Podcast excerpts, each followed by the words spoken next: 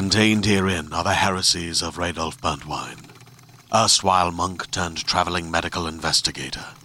Join me as I uncover the blasphemous truth of a plague ridden world that ours is not a loving God, and we are not its favored children. The Heresies of Radolf Burntwine, coming January 2nd, wherever podcasts are available. Hey everyone, welcome to Let's Get Civical. This is the podcast that breaks down politics, government structure, and dives into the context of current events, but in a super fun way. I'm Lizzie Stewart, comedian, feminist, and political junkie. And I'm Arden Walentowski, former Senate intern, campaign staffer, and political strategist. In this episode, we're talking with former Senator Mike Gravel. So grab your direct democracy and let's get civical.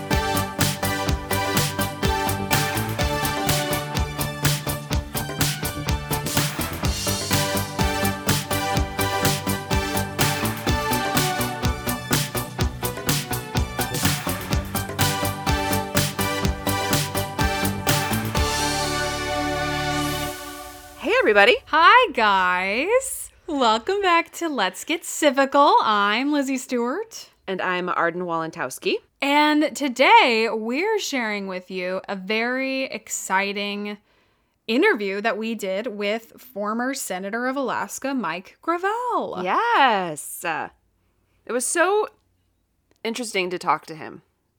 It was great. I mean, it was it's so smart. So smart. I really enjoyed our conversation. Like Lizzie said, he was the senator from Alaska from 1969 to 1981. Before that, he served as a uh, member of the House of Representatives for Alaska from 63 to 67. He is also a former Democratic presidential nominee and founder of the Democracy Foundation, and he's authored a new book called The Failure of Representative Government and the Solution and he describes it as a manual for how to implement direct democracy in our fair United States.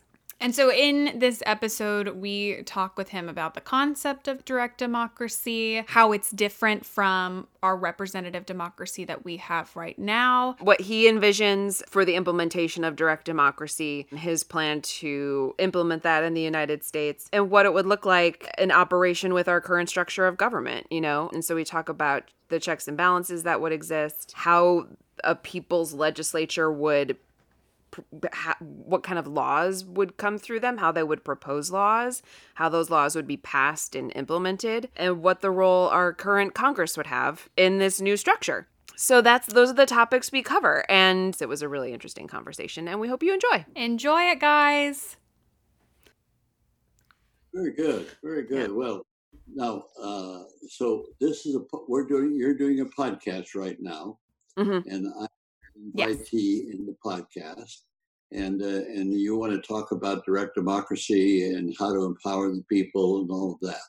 So um, uh, so if you've read synopsis or you read some of the book, mm-hmm. you have some questions uh, over the whole concepts involved, and and of course, what's very very important that what I'm advocating, which is empowering the people to be able to make laws in the legislature of the people, that will only come about if the people want to make laws.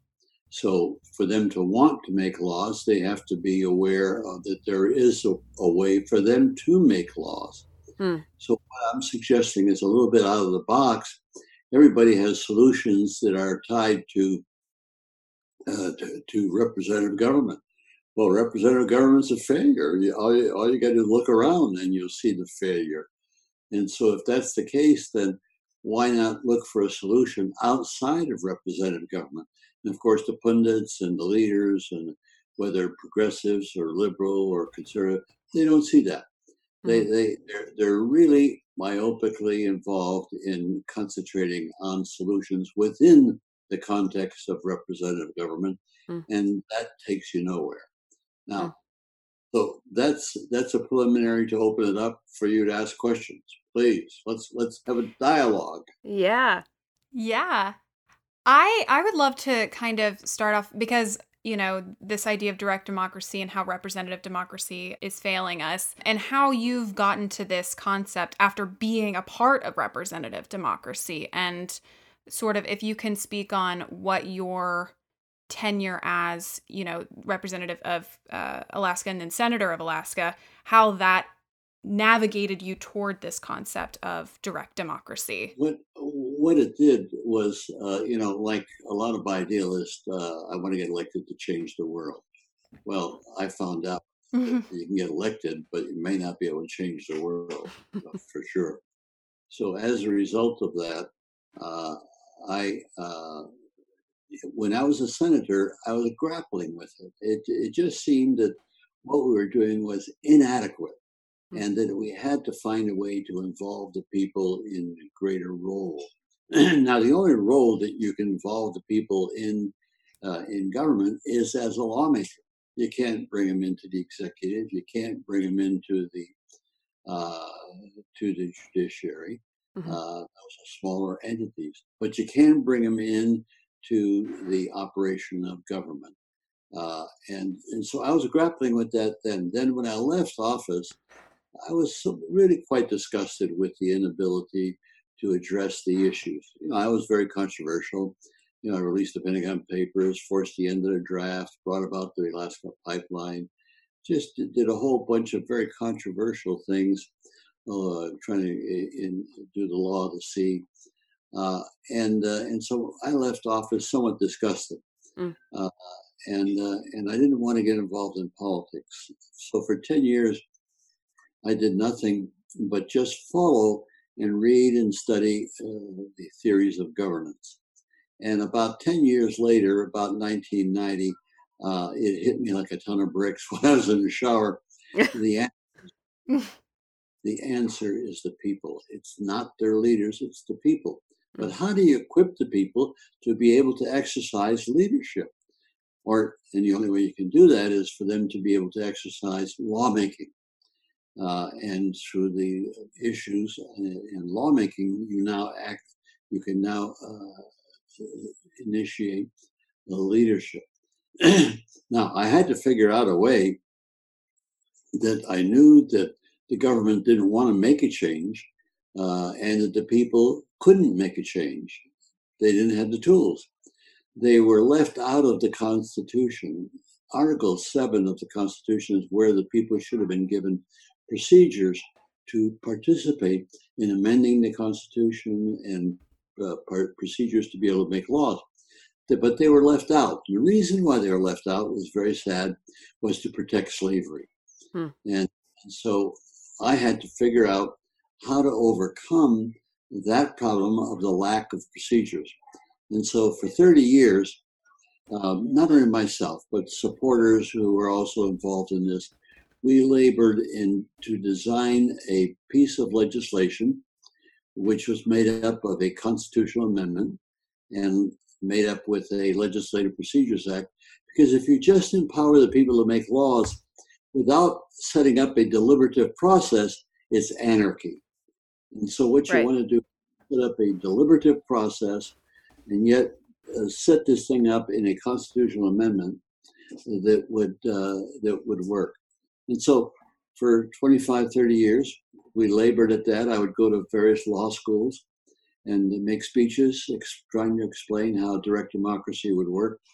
And, and, and in all these years, nobody has really ever put a glove on it. It uh, the, the plan that I have is unique, mm-hmm. uh, and yet it's straightforward, but it has complexity. Lawmaking is a complex process if it's going to be deliberative. And of course, the initiatives in the United States are not deliberative. Mm-hmm. Uh, you qualify and then boom, you vote. That's not a way to make law. And so, in developing this legislation over time, when you read the book, you have to appreciate that the creation of what's in the book took 25 to 30 years.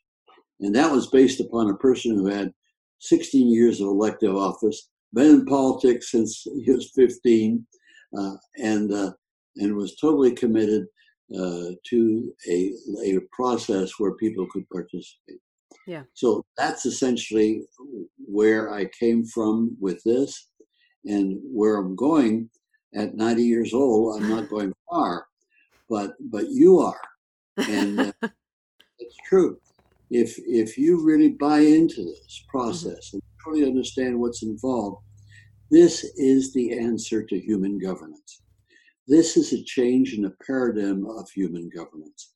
And so, if you want to be able to change fundamentally what's going on in our society, which is essentially failure at this point, then you have to bring the people in, empower them so that they can act deliberatively and intelligently. And they will. If you give people responsibility, they'll react responsible. If you don't give them responsibility, then they act as children. And of course, our system of representative government is designed to keep people in civic adolescence because you can't take responsibility, yeah. give it to Joe, Joe or Charles on election night. Now, keep in mind that what's involved here is we are presently ruled by a minority, the elites who control our society. If we ever want to be uh, led by the majority, which is the people, we have to put in place uh, legislation uh, that, that, that, creates a legislature of the people. Yep. Lizzie, did that answer your question somewhat? Oh, absolutely. no, that was great. Thank you.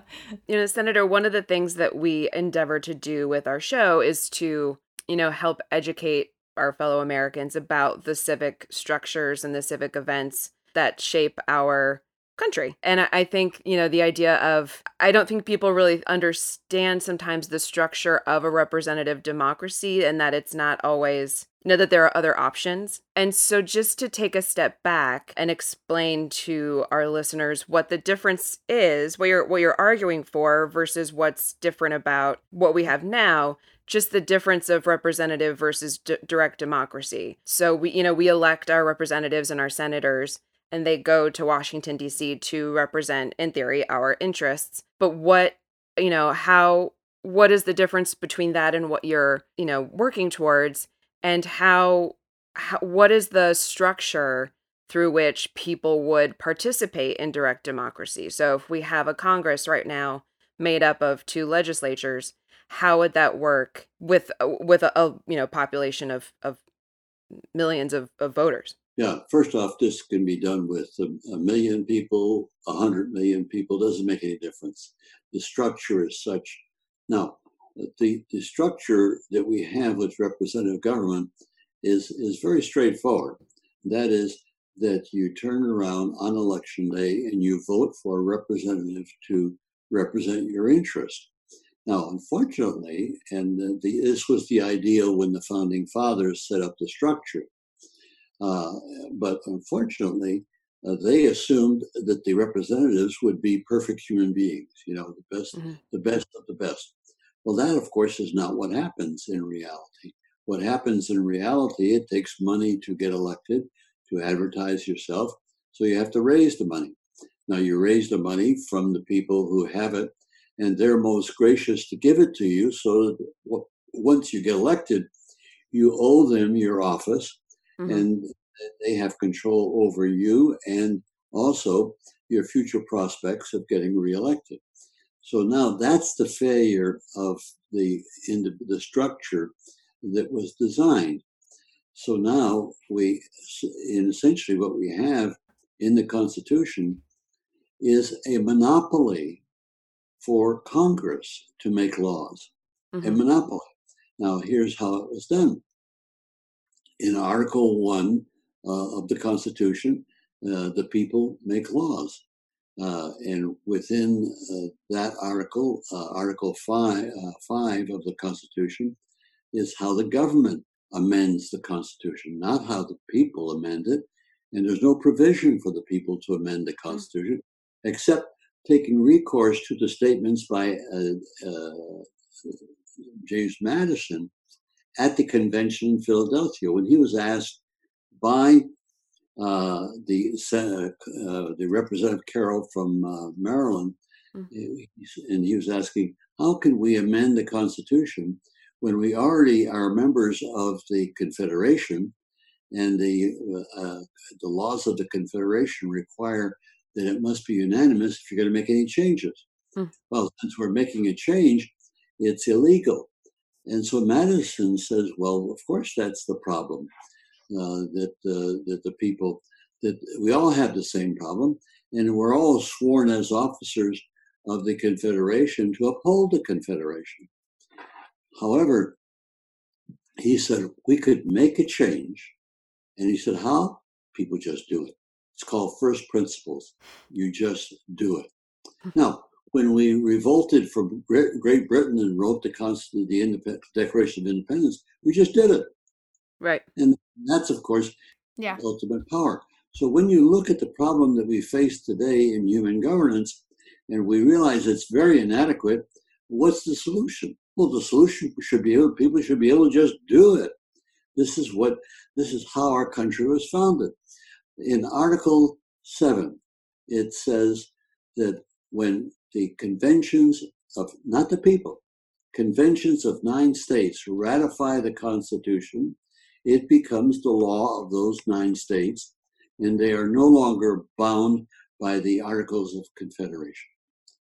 Now, when at the time, after nine states was ratified, uh, keep in mind now, it was written in 1787, was ratified in late uh, 1788, and then the administration began in 1789. Now, other states of the 13 joined uh, the nine that had ratified, and so that by the time of you got to 1889, almost all of the 13 states had ratified the Constitution, and so that establishes a new law. So that law is the Constitution written in Philadelphia. So that's that's how we got the the law into place. People mm-hmm. just did it. Now there was opposition to that, but the reason why that opposition faded away is because they recognized that uh, that the country was falling apart. Uh, in 1787, uh, the the uh, Shays Rebellion oh, mm-hmm. started in 87 and went into 88 while they were meeting in Philadelphia. And Shays Rebellion was very straightforward. It was a violent reaction to the excesses of power concentrated in Boston. Uh, and so they had gone through a revolution and they recognized that unless they made some fundamental changes to the structure of governance, they were facing another revolution. And the example was the operation of Shays Rebellion at the time. So mm-hmm. after the nine legislatures had ratified, the, the opposition just faded away. And, uh, and so that's how our government was created. It was the people acting uh, as sovereigns via conventions. Now today, we can we don't need to have conventions. We had the technology to ask all the Americans, do you want to become lawmakers and participate in your own governance?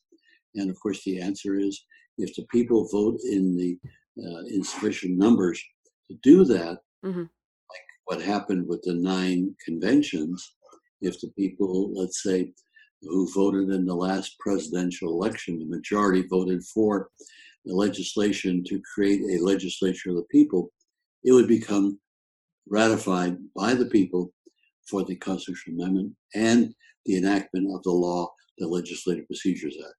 That's how it would come into being. It would be through a national election. Now, uh, my problem at this point is that since this concept is a little bit out of the box, not entirely out of the box because we're doing exactly what the constitutional framers did to create our government. We're just following that precedent hmm. in, in a clearer fashion because we're asking the people directly. They didn't ask the people directly. They, in fact, they didn't want to get the people involved because they knew the people wouldn't buy into slavery. So they kept the people, and of course, they knew if they had to go to the Confederation Congress, they wouldn't vote for it because they'd be dissolving their power. So they had to set up a process so that the people uh, were not involved. They were at arm's length. Plus, the framers and founders felt that the people were not qualified to govern themselves. It had to be done by a cadre of leaders who knew better. Right. Well, of course, where that's taken us in the last 200 years. Yeah. So that's the dynamic of how this would come into being. So our task is your task. I've already done what I'm supposed to do.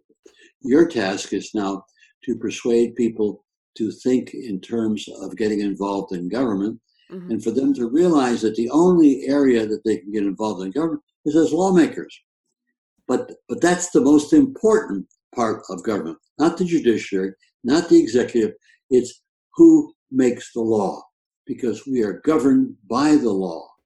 And so, if so, the people now can come in as lawmakers uh, and make laws and govern themselves.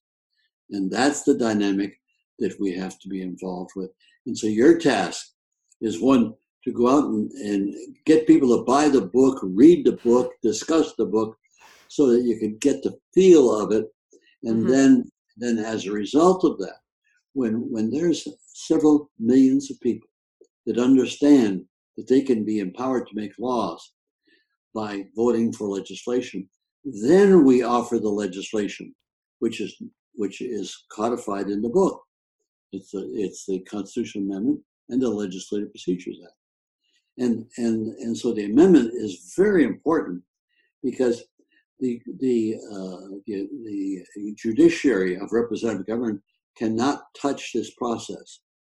We come together in a national election, uh, and and that is under the First Amendment, not the mm-hmm. article. The First Amendment. It says we we the people uh, can gather together uh, and assemble. Well, what is an election? It's an assembly of people making a decision.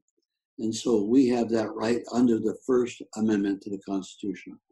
Then, once we exercise that right and begin to get people to vote uh, for this process, it's no different than the nine uh, uh, uh, constitutional uh, nine conventions voting for the ratification uh, of the Philadelphia II Constitution. Hmm. So we're doing exactly the same thing. We're asking people to vote in a national election to ratify the Constitution, but more importantly, to equip themselves with procedures to, to, to legislate in a very deliberative fashion. That's the dynamic of what's going on. And so, if we can inform the people, get them to understand this, I think the people will just go for it big time because they know that the way we're governing ourselves right now is a failure. Yeah. A failure. And the, and the failure is going to destroy our planet. The first one is with a nuclear accident, which I think is the most egregious thing going on. And then the second one uh, is uh, is with our destruction of the planet, environmental destruction. So either case, in the next hundred years, we we our planet would be non-existent. And so that's why the people have to take over control of, of the government as legislators. Now, keep in mind, you got the Democrats that control the House and the Republicans control the Senate. And yet, you see a, a, a an, an, appropriation that was passed this last uh, March, uh, April, uh, where we appropriate uh, money uh, on the order of $780 billion for further nuclear uh, devices, more military. We, we, we see where we get a report from Afghanistan that our military leaders have lied to us mm-hmm. about the successes that exist in Afghanistan militarily. They lied to us. Since they lied to us, we all know they lied to us, then why do we keep appropriating money for the war in Afghanistan, in Syria, and Libya, uh, and Iraq. It, it's appalling, and this is done by Democrats and Republicans. Mm-hmm. But here, we've did you hear anybody in the course of the presidential debates uh, talk about the whole nuclear problem that we have? Of course not. Mm-hmm. Did you hear anybody talk about the excessive appropriations that go on to to feed a military that is bloated, uh, and and uh, and out of control. You didn't hear anything about it in the debates about that. Maybe Bernie a little bit, but primarily Tulsi Gabbard. And so the military industrial complex just, just pushed her aside. So that's what we face today. Uh, and so when you have the pundits saying, oh, we got to got to make changes in representative government, they're talking, or within the context of representative, they're not talking about making any changes. Sure, supposing we pass uh, single payer health care. We have, that's wonderful. We should have it. And uh, then what happens after that? We got to fight another 30 years to make the next fundamental policy change. When if we equip the people to make laws, they can make policy changes 52 times a year. Because that's the amount of time it takes to, to enact a piece of legislation.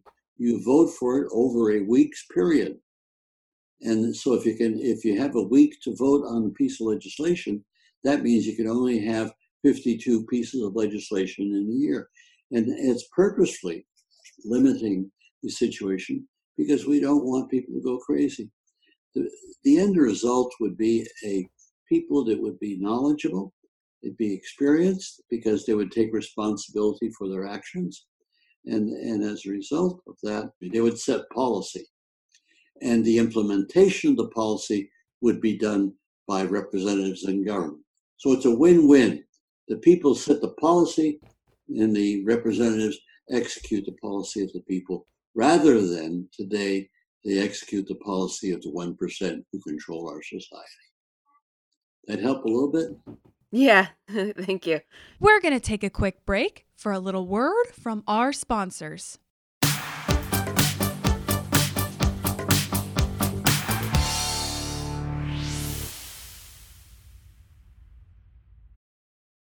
Hey there, this is Justin Bartha. I made a funny new podcast, King of the Egg Cream. It has the greatest cast in the history of podcasts with actors like Lewis Black. I'm torn by my feelings for two women. Bobby Cannavale. You can eat it, or if someone hits you, you can put it on your cut. Melanie Lynskey. I wonder what these marvelous things are that look just like boiled chicken feet. Jason Ritter. I can break things and pick locks and kill people. Michael Stuhlbarg. The whole point is to inspire people that they should make themselves better. Ari Graynor. No, don't whet its appetite. What are you, an idiot? Me, Justin Bartha. That's not just any egg cream, that's a Lemke's special. And all narrated by the hilarious Richard Kind. This is the story of Harry Dalowitz and how he rose from nothing to become New York's King of the Egg Cream. So if you like funny true stories, come listen to King of the Egg Cream, available wherever you get your podcasts.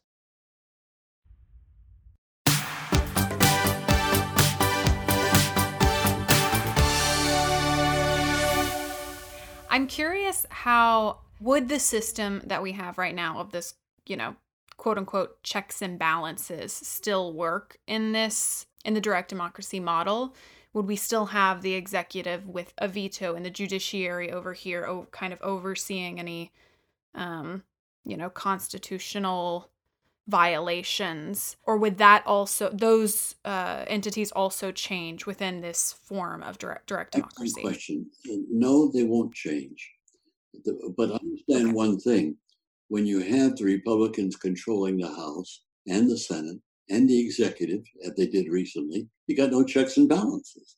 Yeah. Because the check and balance is that if you got a Congress that acts one way and a judiciary the other way, and it's and it's defined by the by the judiciary, uh, there's no check and balance.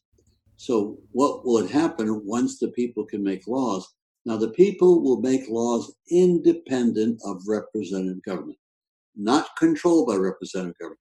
In the initiative states that we see today, it's controlled by representatives because then they pass the laws to govern how the election uh, how the people will legislate. That's not the way this happens. When the people vote for the initiative for the legislature of the people, all the procedures and processes are there. They're not enacted by representative government. They're enacted initially by the people in this national election that I was talking about.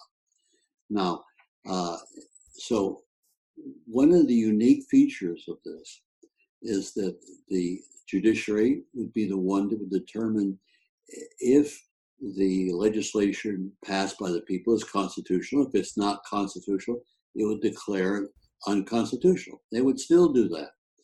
The uh, legislature and Congress would still be able to enact laws.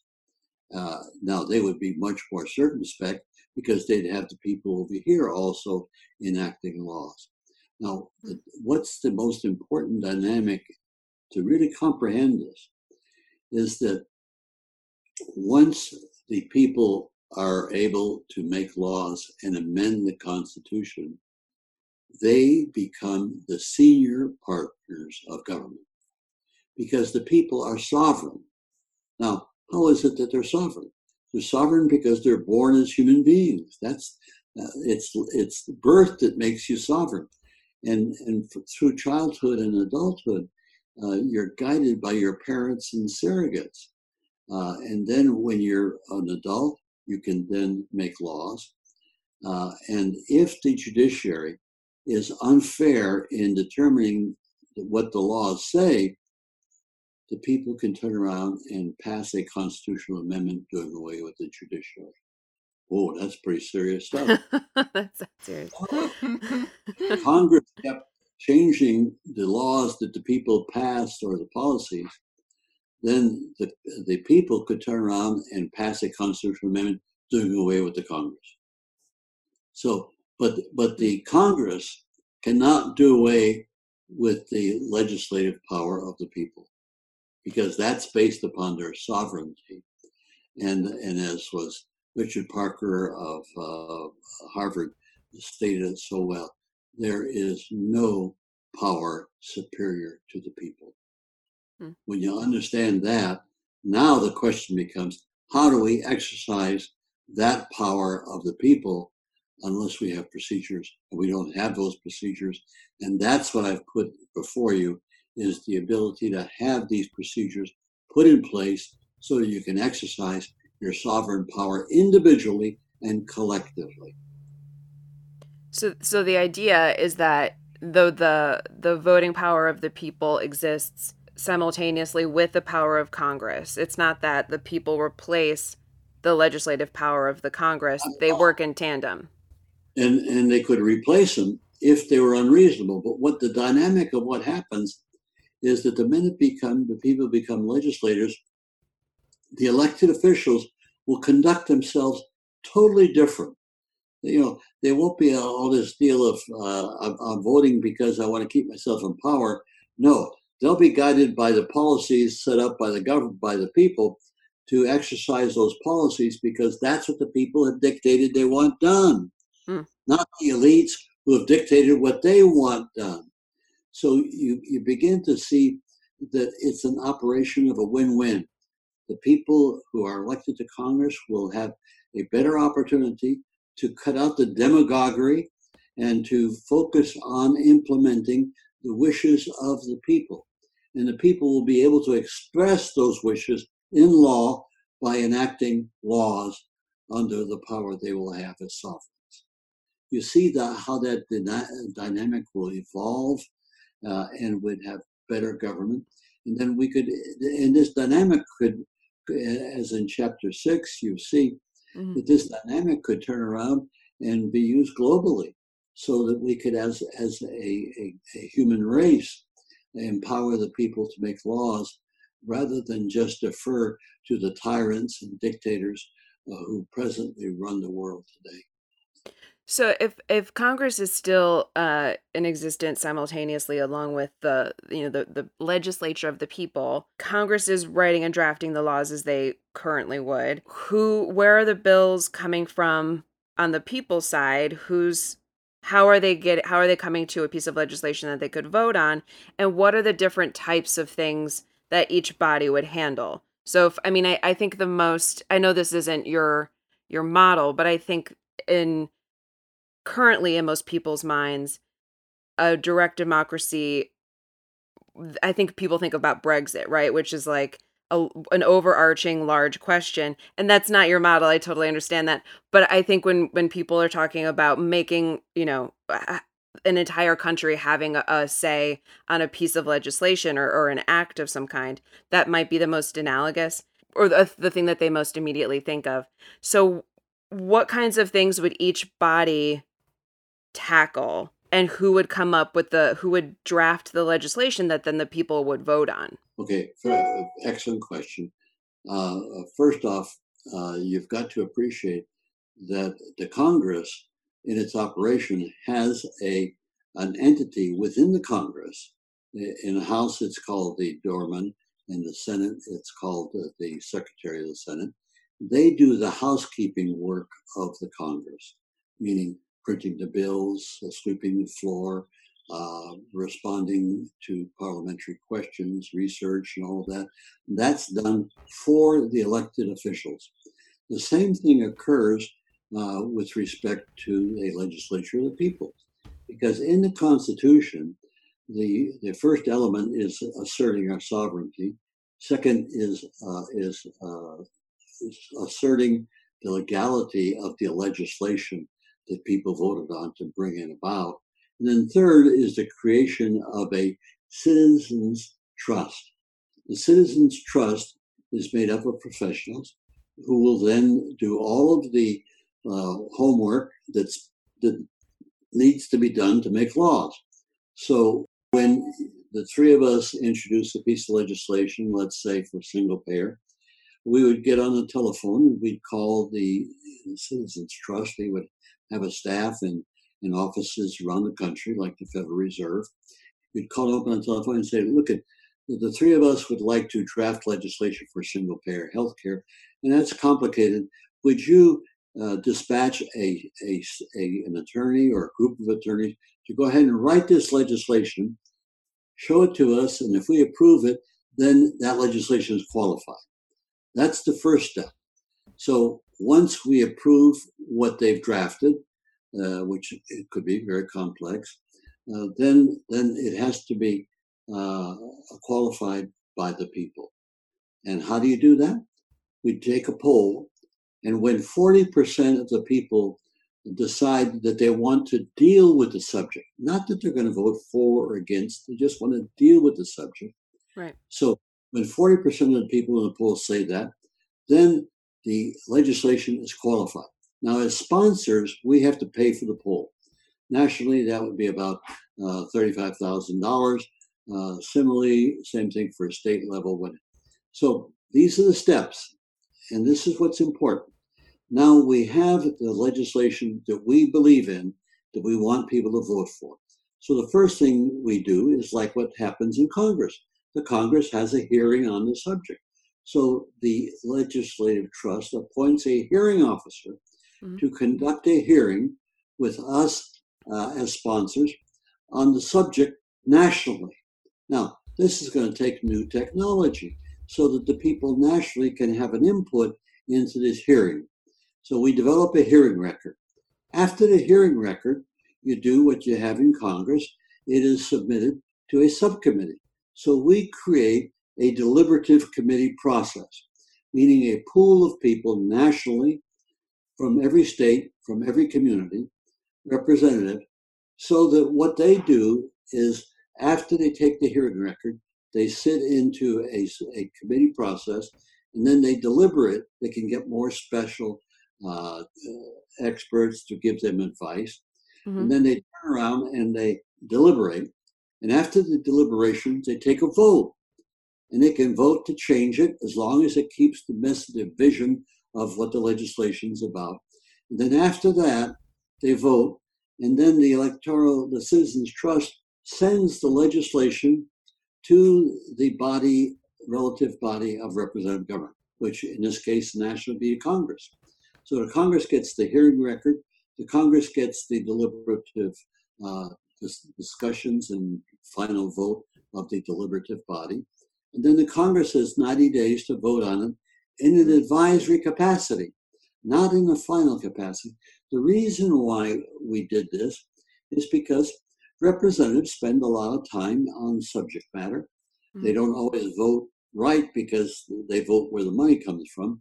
Mm-hmm. But if you remove that problem, then what happens is uh, they will then, uh, you know, make the right decisions, advising you, the constituents, that this is the way they would vote if they were had the full power. And so that's an advisory vote.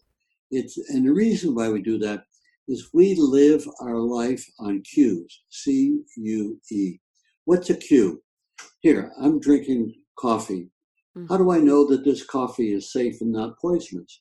Well, because I know the government's regulating it, uh, and uh, likely as not, it won't be poisonous. So that's called a cue. When I drink this, a frappuccino, that that's the company. Now, so if they're going to poison me, we're going to know who did this, and and they're going to they're going to suffer the consequences and the liabilities.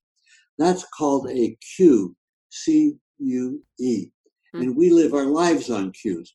So when you watch how a friend of yours who's in the Congress votes for something, you say, "Oh, I, I trust him. I, I won't bother reading the legislation. I'll just vote because he gave me a cue as the way to do it." So we live our lives on cues, and to capitalize on the greatest cue of all is our elected officials in Congress. They can give us their advice. Right. Then, after we have that, the Electoral Trust uh, sets up a schedule uh, for the voting of on the legislation, our legislation, uh, and your legislation. And so, what we have is one week long, seven days, 24 hours a day. We can vote from wherever we are in the world, and we can vote electronically for one of the pieces of legislation uh, at the federal level, a piece at the state level, and at the local level, all on the same vote. Mm. And so now you begin to see that what's happened, it limits the amount of policy questions that can be dealt with to 52 a year at the federal, 52 a year at the state, and 52 a year at the local. And and you say, well, why that limitation? Well, we don't need to just flood everything with a, a thousand laws like we have in Congress, three or four thousand pieces of legislation. No, we need to have legislation that was already limited. Remember, we had a vote where 40% of the people had to agree to even want to consider the legislation. Now, that's a limitation. So if you don't get it within that 40%, you're not, we're not going to deal with your legislation. That means there's not enough people interested in that. That's reasonable. And then at the end of the exercise, uh, if you turn around and you can go to chapter, I think it's chapter six, uh, five or six, Mm. uh, and there's a whole list of possible legislation, both for constitutional amendment and for legislative uh, legislative uh, matters. And you'll see that it's tough to come up to 52 uh, constitutional amendments Hmm. and 52 laws. Because as the people make more law, there'll be less need to make more law. Now, what happens with politicians is that they got to look like heroes. So when a problem comes comes in and they see it, well, let's pass another law and another law and another law. And before you know it, you're overwhelmed with all of this bureaucracy and laws, and, and it becomes very ineffective. And so this is a way to set up a process that's more thoughtful. Uh, and like I say, you'll have now when when we qualify a piece of legislation, immediately the electoral trust sets up a website for every single piece of legislation. Mm. That website will r- report on and bring the information about the uh, hearing, about the deliberations, about the advisory votes, about uh, the economic impact, the social impact, the whatever impact that legislation will have. All of that is on a continuous basis on the website of our legislation. And so, and that website will stay open all the way to the end, and then it's there of record. So that if later on the judiciary wants to analyze what really happened in the legislative process, all they got to do is go to that website and look at what happened, and they'll be able to define more accurately the intent of the people in question. That's the dynamic of making legend. So the people would legislate independent of representative government. Representative government will continue to legislate as it presently does, but it will be sanctioned or constrained by the fact that the people are automatically the senior partners. So if the uh, the Congress uh, put, uh, put forth legislation that the people didn't like, we would put in an amendment to that, and it would be voted on in the people's legislature, and it would do away with the uh, the, in, that the, the the legislation that was passed by the Congress, and that would be superior. And that goes back to the point I was making. if the executive did not uh, act in properly and fairly in the execution of the law, the executive could be done away with by an amendment to the Constitution that the people could initiate. Hmm. That's the dynamic of the legislative process. It's a partnership of a win-win situation, uh, and and it would be absolutely fulfilling to a greater degree of human governance. What we're talking about is in our hands. We're asking the people to take up the issue of human governance, changing the paradigm where representatives have a monopoly to creating a partnership with the people, but with the people in the ascendants, since they are the sovereigns. The government is not the sovereign. The government is a representation of the sovereigns. Right. The sovereigns can deal directly. And so you'd have a situation where the sovereigns legislate independently and the others legislate independently. But but this legislation legislation by the Congress is dependent upon the election by the people.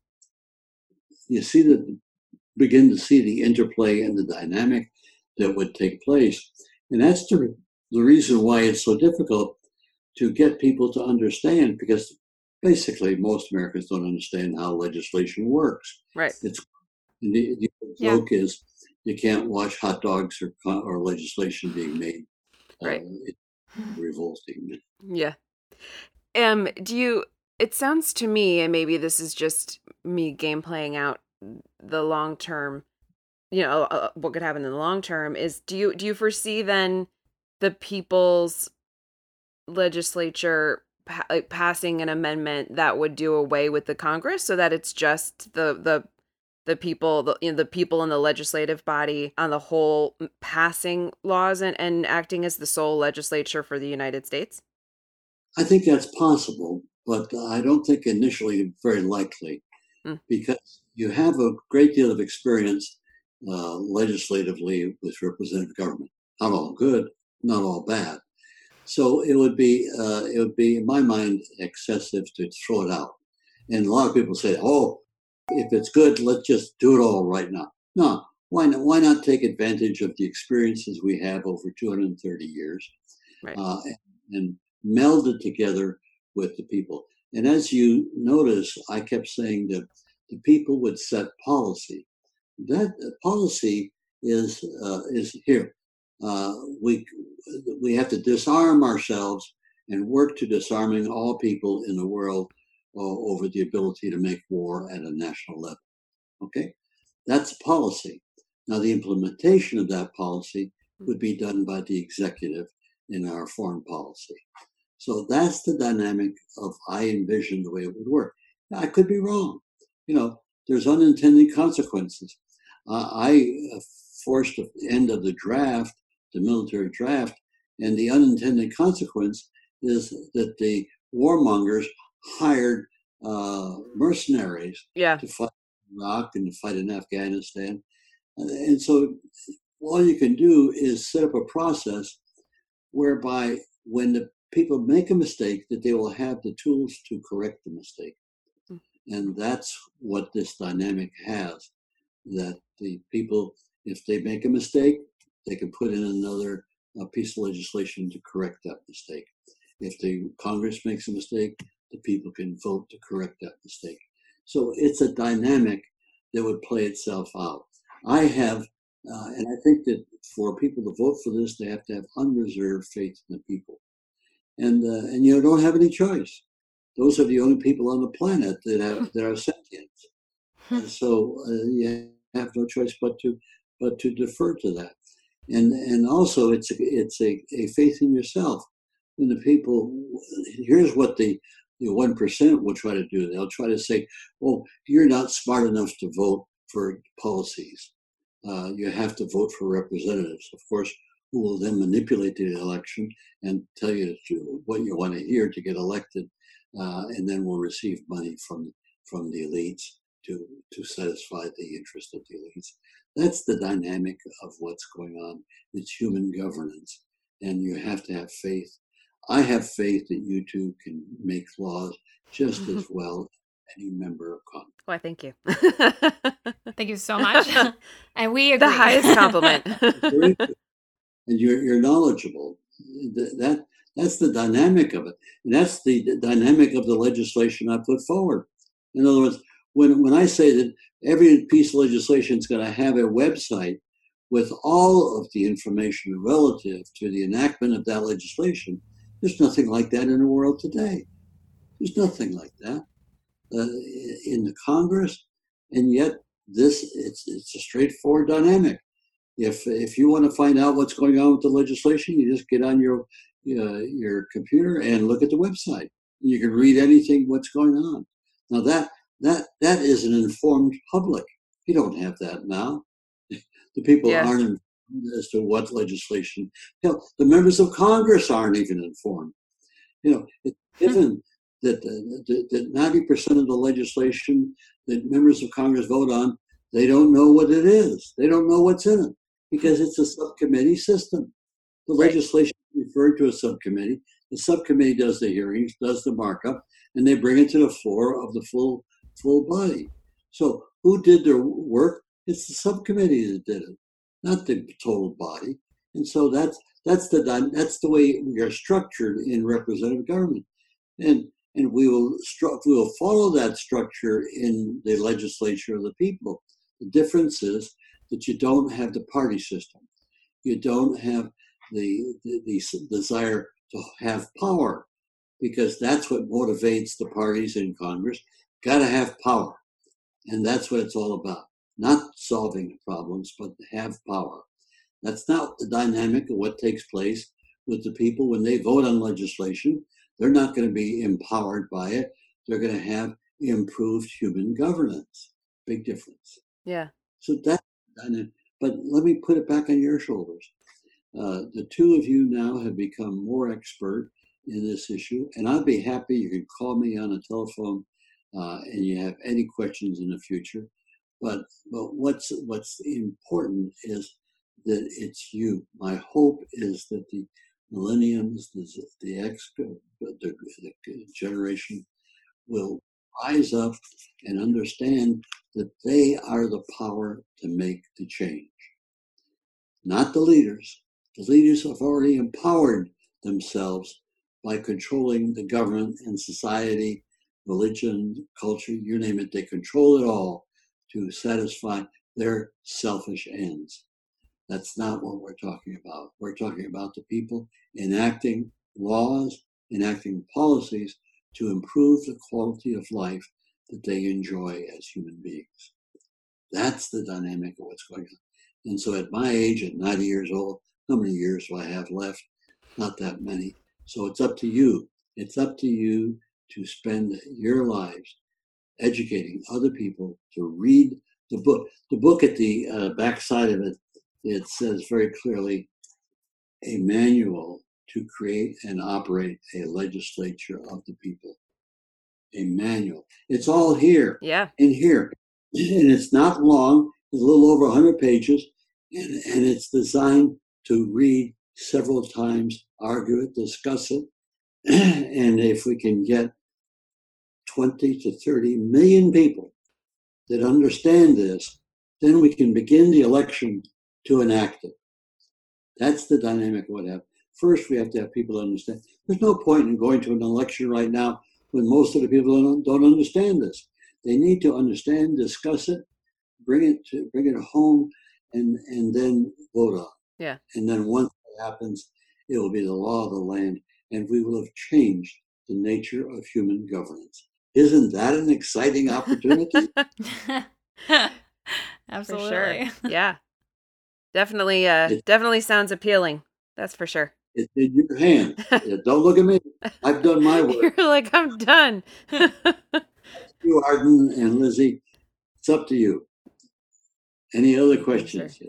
I think I think that's it for for me right now and we're coming up to the end of our hour so I just want to take this opportunity to thank you for talking to us about this and I just want to tell our listeners to go check out I'm assuming it's available the book is available everywhere uh, at this point. Primarily I'd like them to go to uh, mikegravel.com mm. and so that's what so invite your your friends your people in your backup to go to mikegravel.com and you'll see on the right hand side you can you can spend uh, almost four dollars for a ebook uh, or thirteen dollars for a softback book. So please uh, do it that way, uh, and then amazing. and then as we as we get more resources, we'll promote the book more, and uh, and so we'll just build. We'll build. This won't be done in a day, but but we could if, if we could get this concept to go viral, it's Katie bar the door. we so that so here again, I lay it back on you. I've done my work. You got to do yours. Well, thank you, Senator. I think uh, if ever there was a time where there would be a reception for this kind of a concept, it's definitely now. I think so too. I think so too. I, I'm so grateful to have lived long enough to see the opportunity before us uh, and, and recognize that it must be undertaken by people like you who will exercise their judgment to promulgate this opportunity. Again, all I can do is thank you. Thank if you. you need more information, don't hesitate to call me. Okay. I'll be responsive to any questions you have. Fair enough? Fair enough. Fair enough. Senator, thank you thank so you, much. We really appreciate your time and your and your insight and your knowledge. Um, I thank you. I thank, thank you. you, sir. I'm so grateful for your participation. Let's hope. Okay. Yes. Yes. Let's hope. bye bye. All right. Bye, bye Senator. Senator.